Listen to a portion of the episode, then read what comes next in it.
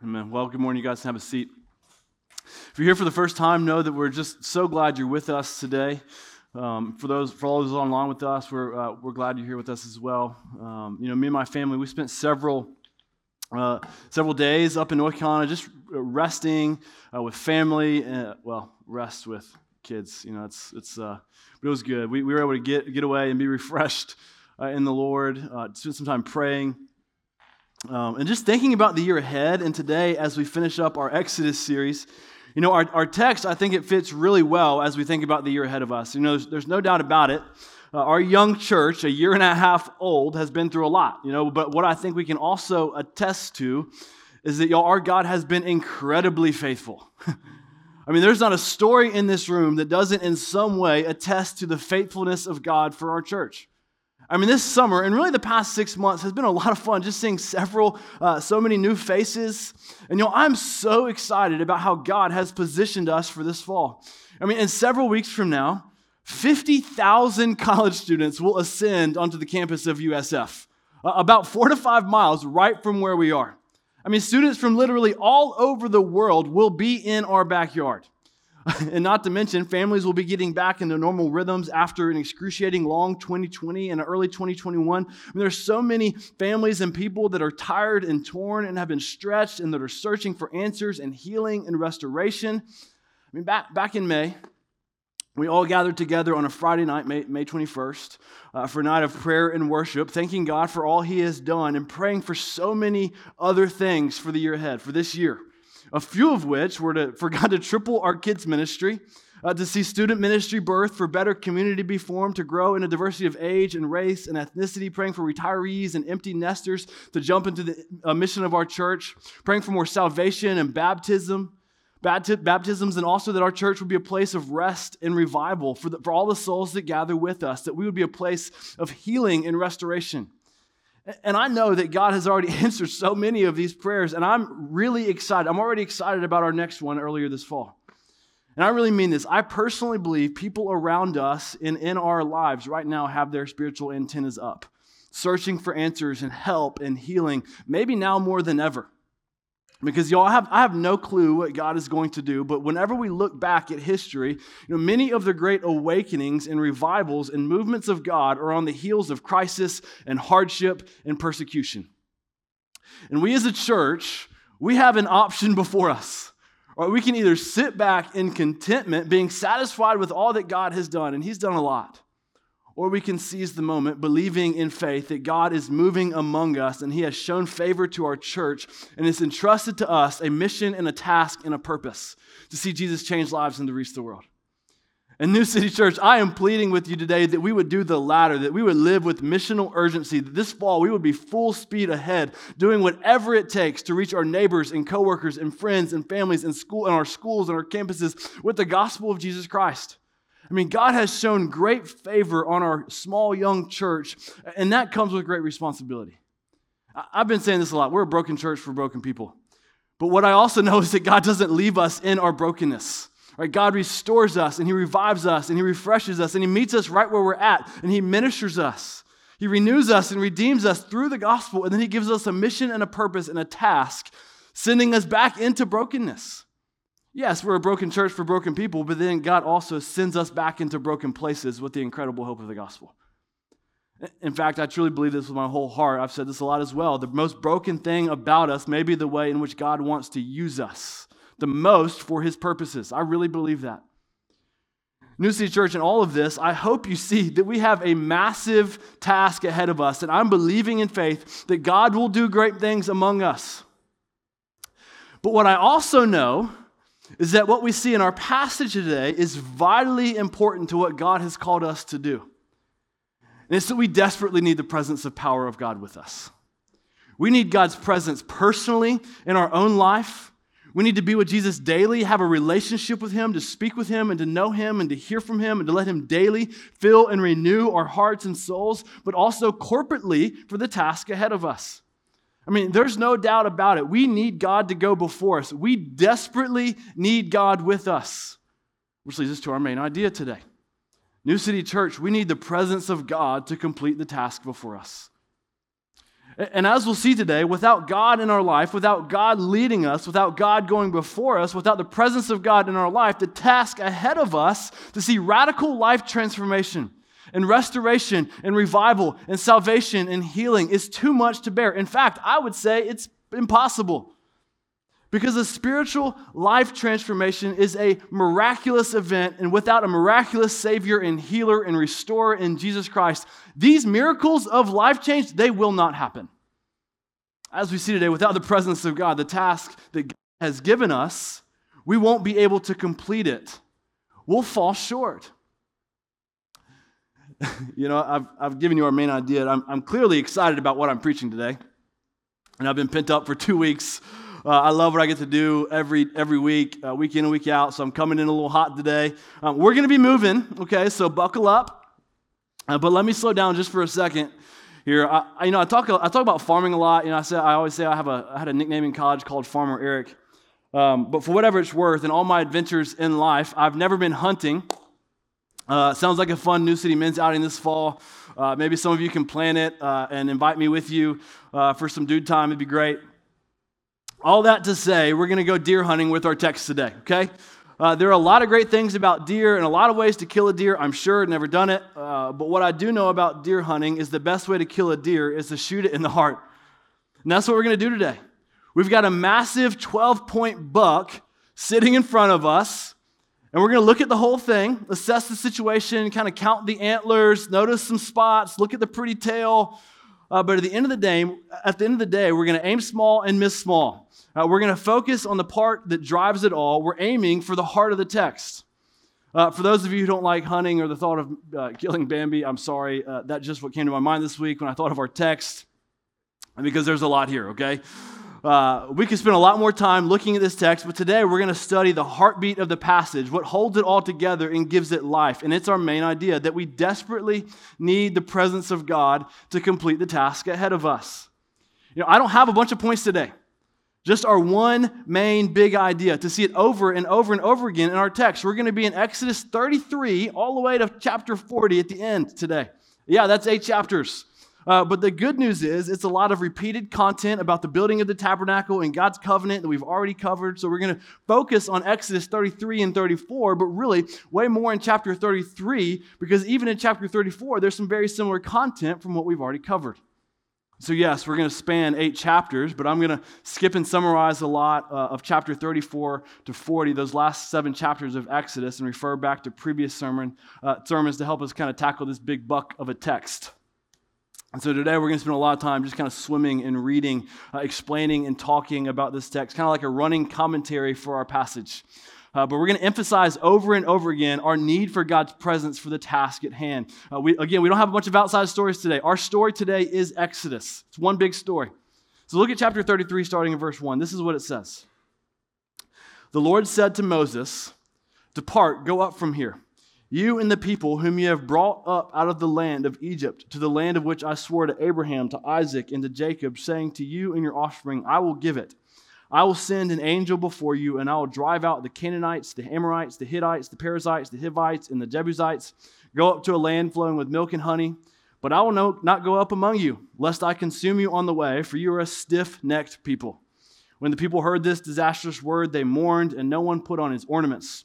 For the Lord had said to Moses, Say to the people of Israel, You are a stiff necked people. If for a single moment I should go up among you, I would consume you. So now take off your ornaments that I may know what, what to do with you. Therefore, the people of Israel stripped themselves of their ornaments from Mount Horeb onward.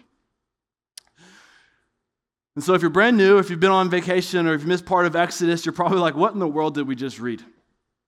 Kind of like coming into the end of the movie and not having a clue what's going on, having lots of questions. And, you know, I'm the world's worst at doing that. Uh, AJ said last week that he loves uh, movies. Well, I don't know how anyone can be bad at mo- watching movies, but somehow I'm really bad at it. Regardless, here's the simplified Cliff Note version of Exodus. Uh, so we're not lost the rest of our time. Okay, so this is, this is the story of Exodus. God's people, Israel, they were enslaved to Egypt. God does a string of miraculous events and sets his people free, and then they're sent into the wilderness, and God's people grumble and complain, and God over and over again shows himself to be faithful. And then God's people, they kind of go camping at the, uh, the foot of Mount Sinai, and God speaks to Moses, their fearless leader, uh, on top of Mount Sinai, uh, that mountain there. And while he's up on the mountain with God, God gives Moses the Ten Commandments that are put on the tablets of stone, as well as various other rules and laws. And then God makes an incredible promise to his people, uh, and his people say, Great, we'll do whatever you say. Uh, God then gives them instructions to build a tabernacle, kind of this temporary house for God, so God can come and live among his people and be in their presence. And before Moses ever made it down the mountain with all of God's instructions for them, God's people, they just messed everything up, like totally messed everything up. I mean, they immediately disobeyed God and built an idol of a golden calf. And so, all of that we've covered uh, this past summer and last summer. Uh, and let's just say, in this moment where we get to our text, uh, Moses and God are not happy. And then what we just read, God said in verse 1 Depart, go up from here, go to the land that I promised you, to the land of Canaan. And God says, Take the people and go. Do what I told you to do and go. And God even says in verse 2, just like He said He would do back in uh, uh chapter 23, He said, He will send an angel before them to lead them. But there's, very, there's one very important caveat here uh, that I don't want us to miss. God told them to go, to depart, and go to Canaan, but because of their hard and rebellious hearts, because they're a stiff necked people, like he said in verse 5, he's not going with them. they're to go and do this task that God has called them to do, but God's presence would not go with them. And God's people in this moment, as soon as they hear this, they finally have the right response. Like they finally got it right. And verse tells us they mourned. Verse 4 says, When the people heard this disastrous word, they mourned. And no one put on his ornaments. They grieved and they mourned and they could not celebrate what God had called them to do because what they got right and what they knew to be true was that they absolutely needed the presence of God to complete the task ahead of them. And then, if we were to read the next three verses, we then see Moses go to a tent, go into a tent outside their camp. Uh, this was before they built the tabernacle, and this tent was called the tent of meeting. And this is where uh, they would meet with the Lord. And whenever Moses went into this tent to meet with the Lord, everybody would stand and watch in a cloud, a significant glory cloud that we see often in Exodus. This cloud represented the glory of God. And this cloud, uh, when Moses entered the text, it says in the second half of verse 9, look what it says. It says it would descend and stand at the entrance of the tent, and the Lord would speak with Moses. And don't miss this, okay? This is astounding. God's glory would come down, and God would speak with Moses. And then look what it says in verses 10 and 11. And when all the people saw the pillar of cloud standing at the entrance of the tent, all the people would rise up and worship, each at his tent door. Thus the Lord would speak to Moses face to face as a man speaks to his friend.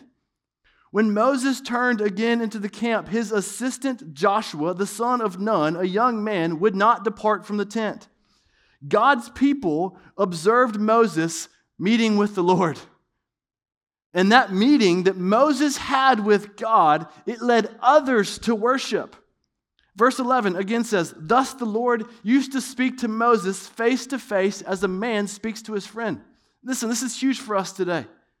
Because us today, we don't need to go into a tent to meet with the Lord and wait for a cloud to descend on the tent to see God's glory. Because God has already sent his glory down to us and shown his glory in the face of Jesus Christ, which we'll talk about a lot today. And Jesus, as the New Testament tells us, became not just a friend with the religious, religious elite in a holy tent, but Jesus became a friend with sinners as well. I don't know where you are, how you came in here today, but know this the God of the universe wants to meet with you and he wants to have a relationship with you. He wants to speak with you as a man speaks to his friend. God is a personal God that longs to know you and to meet you every day, right where you are. And when we grasp that meeting with Jesus daily is a greater privilege than meeting with any president or athlete or entertainer or politician or billionaire, when that becomes a reality for us, God radically transforms our souls and our lives. And as much as I would love to meet with LeBron James or Giannis or Tom Brady or pick the brain of Jeff Bezos or have lunch with Abraham Lincoln or Thomas Jefferson. What I know is that meeting with Jesus daily is a far greater privilege.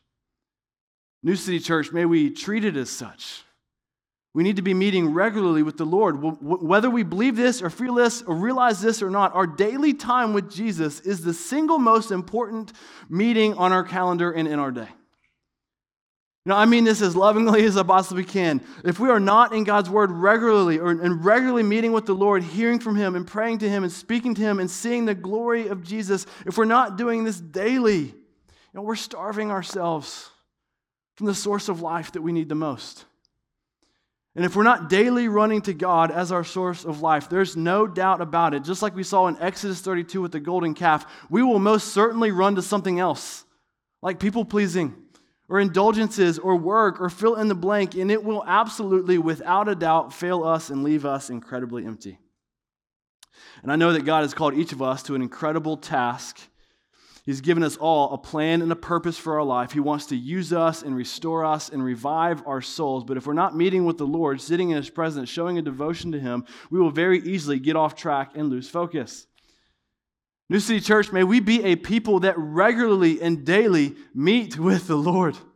So much so that our meeting with the Lord will lead others around us to worship. If you want to love your neighbor, meet with the Lord.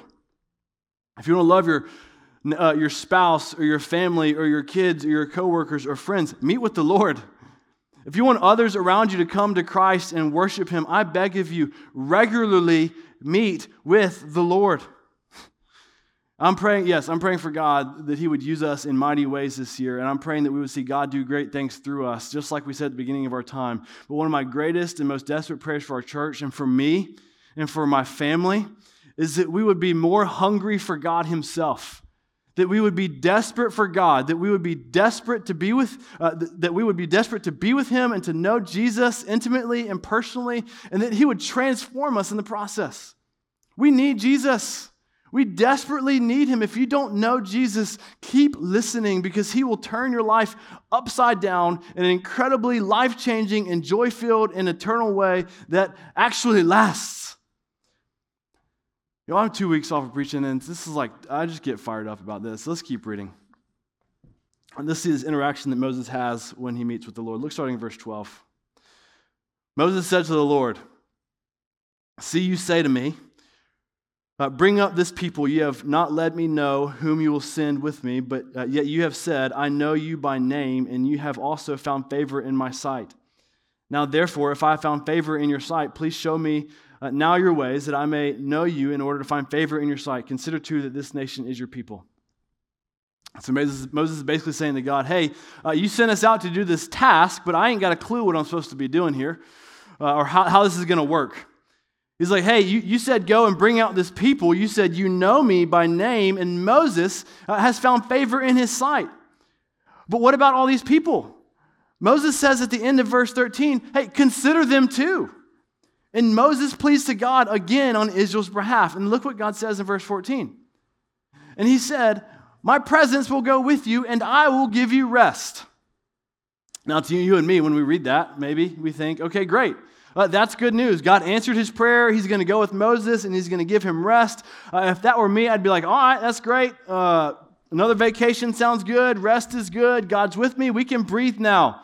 But look what Moses says back to God. It kind of feels like Moses isn't paying attention. Look at verse 15 and 16.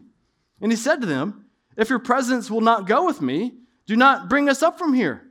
For now shall it be known that I have found favor in your sight, I and your people. Is it not in your going with us, so that we are distinct, I and your people, from every other people on the face of the earth?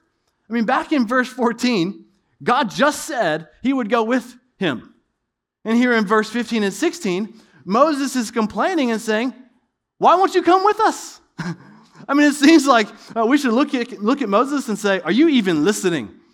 Uh, maybe we've had like a, a friend or a spouse uh, or a child. It's like, hey, are, you're talking with them. It's like, hey, are you all there? Are you paying attention while I speak to you? God just said he would go with you, and now you're complaining because you're saying he won't go with him. But pay attention here. Because although it seems like Moses missed it and com- he's com- it seems like he's completely aloof, he's actually paying very close attention. Because in verse 14, God said he would go with him, singular, like that just being Moses. But in verse 15 and 16, Moses switches to plural and says, No, I need you to come with us. Again, Moses here is interceding and pleading on behalf of all of the people. He wants God to be with them all, not just himself. And for us here today, let this be a reminder that a me and God, solo, Lone Ranger Christianity is not biblical Christianity. We were made to be in community. Lone Ranger, solo, by myself, isolated Christianity is not bi- biblical Christianity. Christianity is a relationship with us, plural, with God. This is why we, the church, this is why the church is so important. This is why city groups are vitally important for us. Church is a people, it's not a service or an organization, it's people. God created us to be in community, to do life together, to be with each other, and to be in the presence of God together. I mean, before the fall, before sin entered the world, the one thing that God said was not good was for man to be alone. And Moses here, he knows that and he models that and he pleads to God on behalf of the other people. And this is so good. Look what God says in return in verse 17. And the Lord said to Moses, This very thing that you have spoken, I will do. For you have found favor in my sight, and I know you by name. Listen to Moses and had compassion and showed grace to his people Moses pleaded and prayed for what God loves. We see this throughout all of Exodus. Moses has been the mediator, the person that's between God and God's people. And here we see again that Moses was successful in his mediation, in his pleading on behalf of the people. And what I know for us today is that Jesus Christ is our successful mediator for us. In fact, he's a much better mediator than Moses. Jesus stands between us and God, and he pleads to God on our behalf. And if you're not a Christian here today, know this. This is the good news of the gospel. Jesus Christ has been made available to you and me to be our mediator, to be the one interceding for us, to make requests to God on our behalf.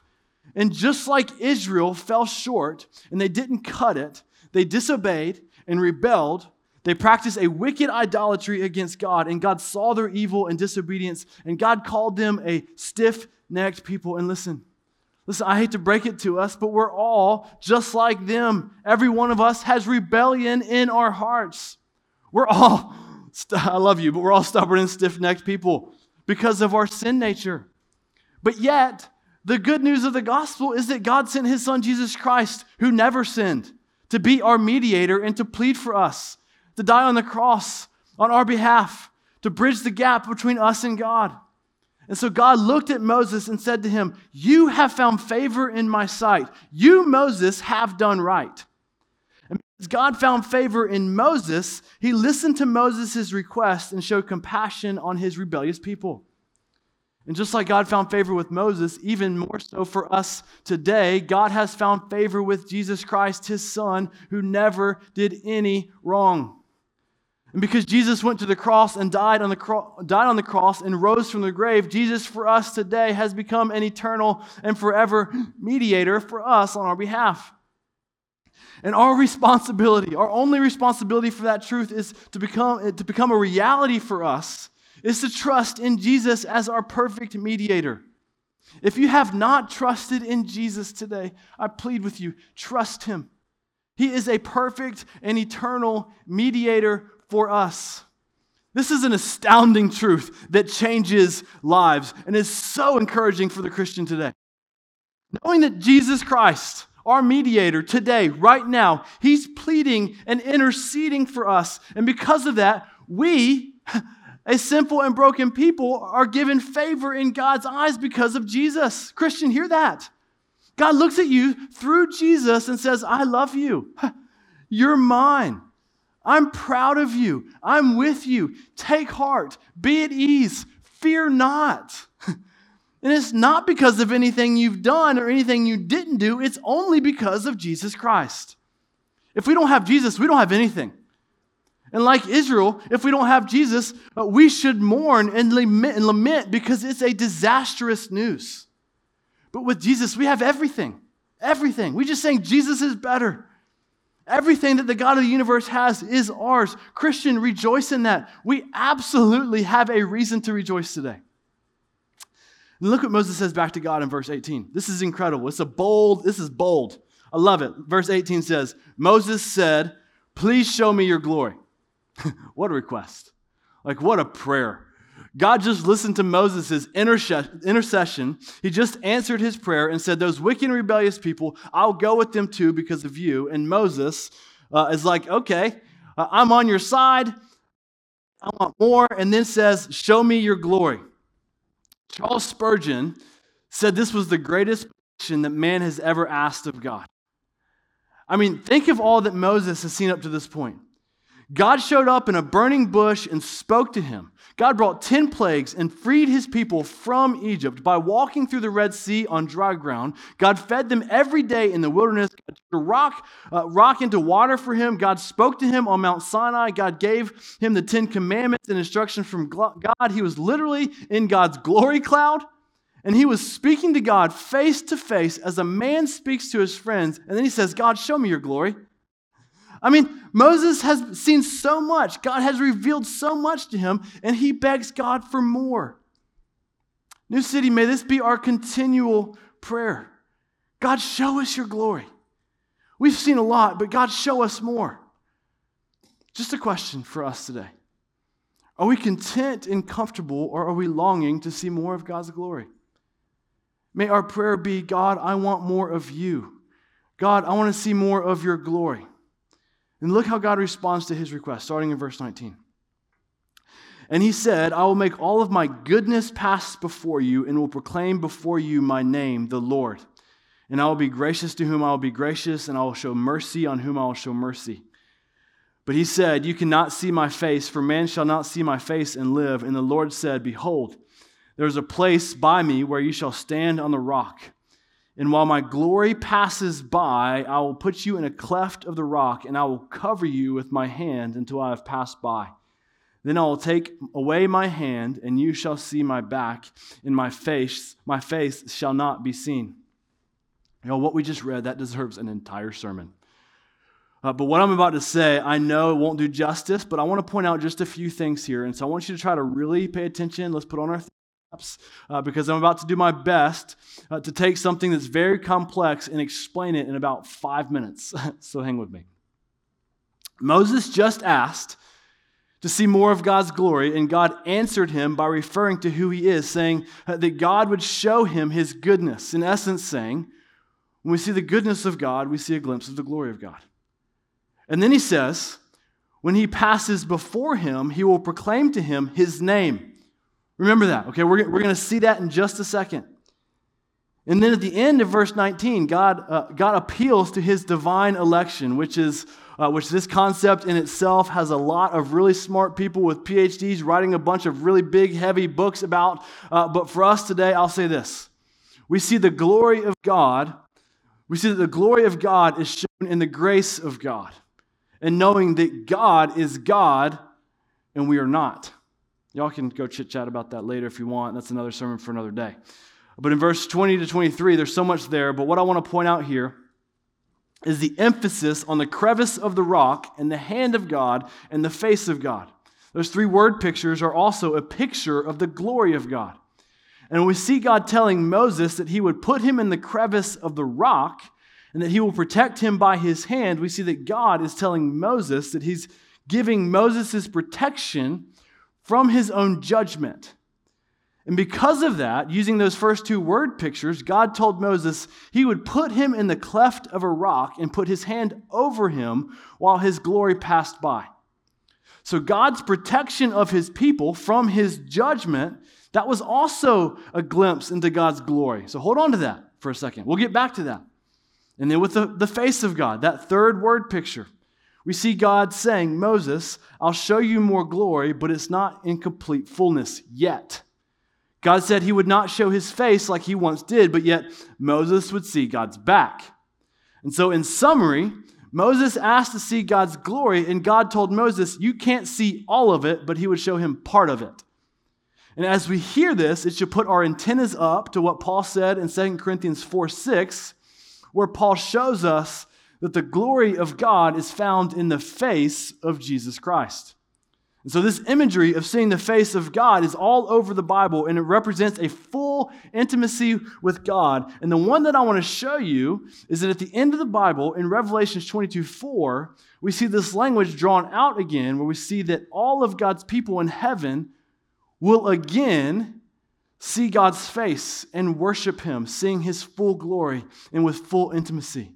I mean, what a day that we long for when we too can visibly see the face of God in his full glory and with full intimacy.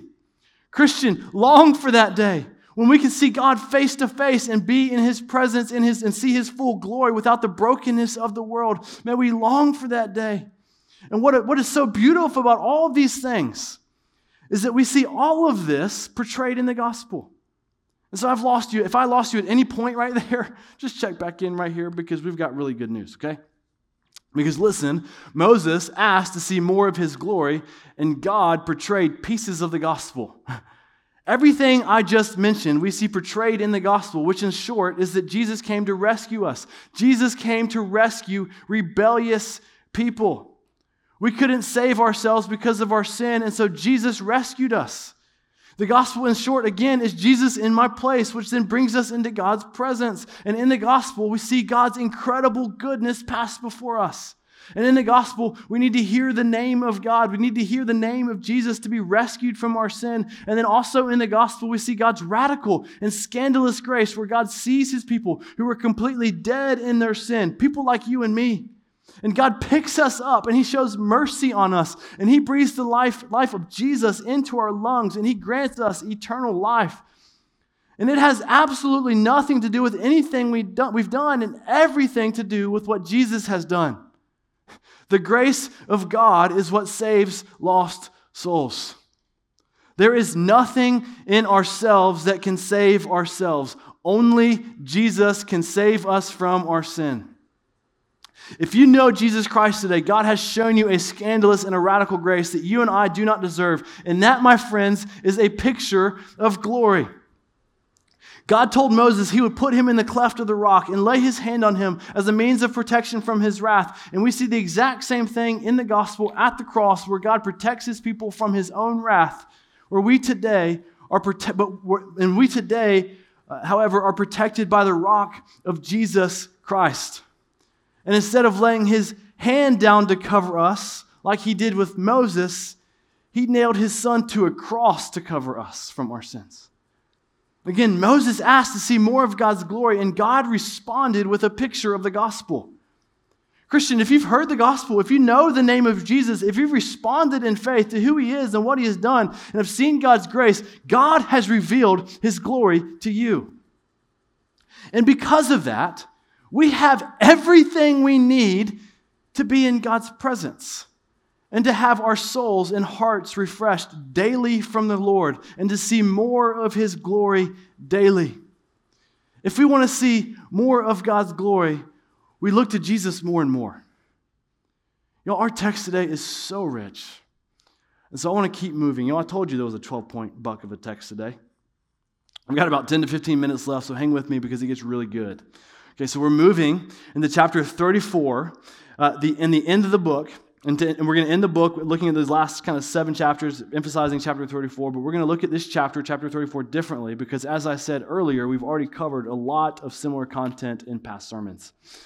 So, if we were to keep reading in chapter 34, we'd see God say to Moses, Make those tablets of stone that you broke, like uh, let's together, uh, make those again. And they made them again, revealing the incredible grace of God, showing a picture into the heart of God because it led God to renew his covenant.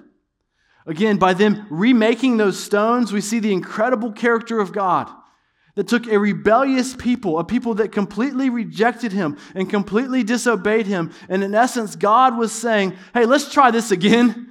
Uh, we're going to start over. We're going to we're going to have a redo, which again is what we see in the gospel every day. When we put our trust in Jesus, we get a new, fresh start. We get a restart, so to speak. It's kind of like restarting one of those old Nintendo games. When you just mess up, you just start over. that's, that's what I did, at least. Uh, but it led God to say one of the single greatest and most quoted Bible verses we have in the Bible. You know, if you meditate on any verse this week, meditate and memorize this one. This language that we're about to see is all over the Bible. Because remember, God just said uh, his goodness would pass before him. And then look what it says starting in verse 6. The Lord passed before him and proclaimed, The Lord, the Lord, a God merciful and gracious slow to anger, and abounding in steadfast love and faithfulness, keeping steadfast love for thousands, forgiving iniquity and transgression and sin, but who will by no means clear the guilty, visiting the iniquity of the fathers on the children and the children's children to the third and the fourth generation. Again, Moses asked to see more of his glory, and this is what God does. He speaks to him about his goodness and mercy and grace, how he is slow to anger and abounding in steadfast love and faithfulness, and that mercy and grace and faithfulness, his being slow to anger and abounding in steadfast love, it's available to thousands, to generations and generations, that it never ends and it never stops. Y'all, Israel, they just completely messed up and they rebelled and made a golden calf, and then God comes in and says that he's merciful and gracious, slow to anger and abounding in steadfast love and faithfulness, and that he forgives sin and iniquity and transgression. Christian, hear that today. Because no matter what you've done, no matter where you've been, because of the protection that we have in Jesus, because of Jesus, our intercessor, God for us today, oh, is full of mercy and grace and faithfulness. He, for us today, is slow to anger and abounding in steadfast love. And if you're not a Christian here today, you too can have that. And it comes by trusting in Jesus. Through Christ, we can enter into his presence, even in our sin and guilt and confusion and grief and sorrow and shame and apathy and rebellion and idolatry and lack of discipline and fill in the blank. No matter how bad we've messed up and how we treat our spouse or our family or our friends or whatever we've done, God looks at us because of Jesus Christ and says, Come to me and rest and sit and be transformed because I'm merciful and gracious slow to anger, bounding in steadfast love and faithfulness. New City Church, if we're to become a more merciful and gracious and patient people that are slow to anger and abounding in steadfast love, we look to Jesus and behold him. Because we become what we behold. behold Jesus and look to him. New City Church, this is what we come to when we come into God's presence. This is why meeting with Jesus daily is the most important thing we do in our day. It leads us to worship and not to worry, like what happened back in chapter 32. Listen, LeBron James and Michael Jordan or Tom Brady or Justin Bieber or Jeff Bezos or anybody you want to meet with, I know they can't do that. I've seen them. Uh, they're not slow to anger and abounding in steadfast love. Uh, y'all, I'm a Tom Brady fan, uh, maybe even a fanboy. I don't know. Uh, you know, there's not a person in this room maybe that wouldn't jump at the opportunity to have dinner with Tom Brady. We wouldn't miss that for the world. I mean, go Bucs, right? We're in Tampa. But y'all, I'm about the Jesus juke is here, okay? Because meeting with Jesus is better than meeting with Tom Brady. May we treat every day with Jesus as such. Again, meeting with Jesus is the most important meeting in our day. Because when we meet with God, we're led to worship, which is what we see next in verse 8 that says, And Moses quickly bowed his head towards the earth and worshiped. And then over the next 18 verses in chapter 34, we see God renew his covenant that Israel broke, broke back in chapter 32 with the golden calf. Again, seeing God very intentionally show that he is a renewing and a gracious God. If you're here today, take heart because through Jesus, God wants to renew you. through Jesus, God renews his people. Because this is the heart and the character of God. So meet with him daily and be renewed daily. And then, if we were to read verses 28 to 35 in chapter 34, y'all, there's so much good stuff there that we don't have time to dive into, but I want to encourage you to go and read it in your own time. But there, we'd see a miracle happen. While Moses was meeting with the Lord, he was in the presence of God. Moses met with God for 40 days and 40 nights, and he didn't have bread or water. It was a miracle from God, showing that he was satisfied and sustained just by being in the presence of God. And when Moses came down the mountain with the stones, seeing the covenant renewed, his face, Moses' face was shining. And all the people were amazed, and because of it, Moses had to put a veil over his face. And every time Moses went to speak with the Lord, his face would shine. Seeing that when Moses was in the presence of God, it was apparent. God's glory radiated from him. Everybody around him could see God's glory because he was with the Lord. There was no question about it when Moses met with the Lord. Again, New City Church, may we, we need to be with the Lord and in His presence, spending time with Him, looking at His glory, hearing from Him out of His Word, talking to Him through prayer, because the outcome that we see from Moses being with the Lord is being sustained by God and radiating God's glory to those around us. And then this is where we all come full circle, just to end the book and to kind of start to land the plane here, okay? Because Moses met regularly with the Lord. Because Moses was in the presence of God, seeing God's glory, the outcome that we see in chapters 35 to 40 was the obedience of God's people to do the task that God had called them to do. Because in those last six chapters of Exodus, chapters 35 to 40, we see God's people observe the Sabbath and rest and become radically generous. And they build the tabernacle and they make the priest garments and they use the gifts God gave them and to do everything, they do everything God told them to do. But the major significant difference between chapters 35 uh, and 31 and the end of Exodus, uh, those cha- chapters 35 to 40, was the obedience of God's people actually doing what God called them to do and told them to do. Over and over again, in those last few, few chapters, we see it repeated, them doing something, and then it says, as the Lord commanded Moses. We see that repeated phrase that says, just as the Lord commanded, showing their obedience. And at the very end of the book, at the end of chapter 40, after the tabernacle was built, at the end of verse 33 of chapter 40, it said, So Moses finished the work. They did what God asked, and they finished the task. And then God's glory filled and covered the tabernacle, showing God's presence was with them. And whenever the cloud moved, they moved seeing that when God moved, they moved. And when God stayed put, they stayed put. And so I want to connect all the dots here as we close because they knew that being with the Lord, being in God's presence, was of utmost importance to the task and promises that God had given them. And for us as followers of Christ, we don't today follow the glory cloud because God has given us a great commission. We don't have to wonder or guess what we're to do because God has already told us. We're told to go and make disciples of all nations. And He has promised that He will be with us always as we go. New City Church, what confidence can we have for the task at hand?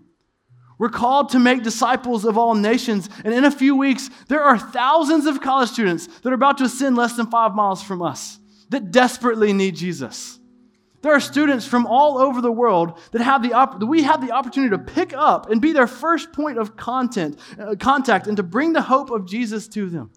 There are families all around us that are searching for hope and answers and healing. There are singles and young professionals and 20 somethings and retirees and empty nesters and students that know they're broken but don't know, their, know of their hope for healing. They don't know that they're looking for Jesus. They too need Jesus.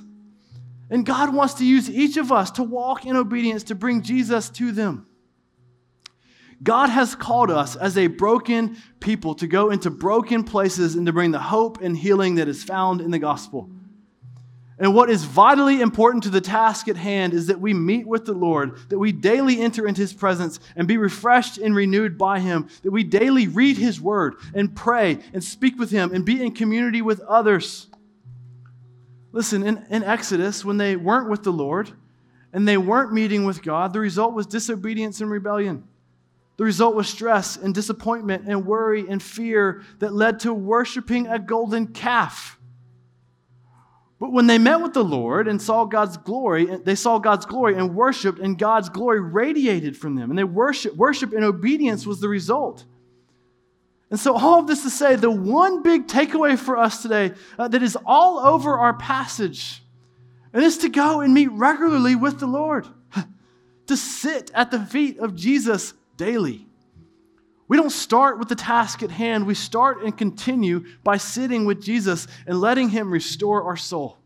And letting Him refresh our spirit and renew our strength. And the result will be a radical obedience towards the purposes of God. Again, New City Church, as we look ahead to this fall and all that God, we hope to see God do, I hope you've seen today that we desperately need the presence of God, who is merciful and gracious and slow to anger and abounding in steadfast love and faithfulness uh, to complete the task ahead of us. He's promised He's going to be with us. The question we need to consider is will we meet with Him and follow Him, and will we trust Him in the process? Let's pray. God, you're good to us. Your word is good to us. Your word shows us the goodness and the greatness of what happens when we meet with Jesus, when we come to you. God, we need to be with you. May we as a people hunger and long and thirst just to be with you daily. Father, you're so good to us. We love you and we ask this all in Jesus' name. Amen.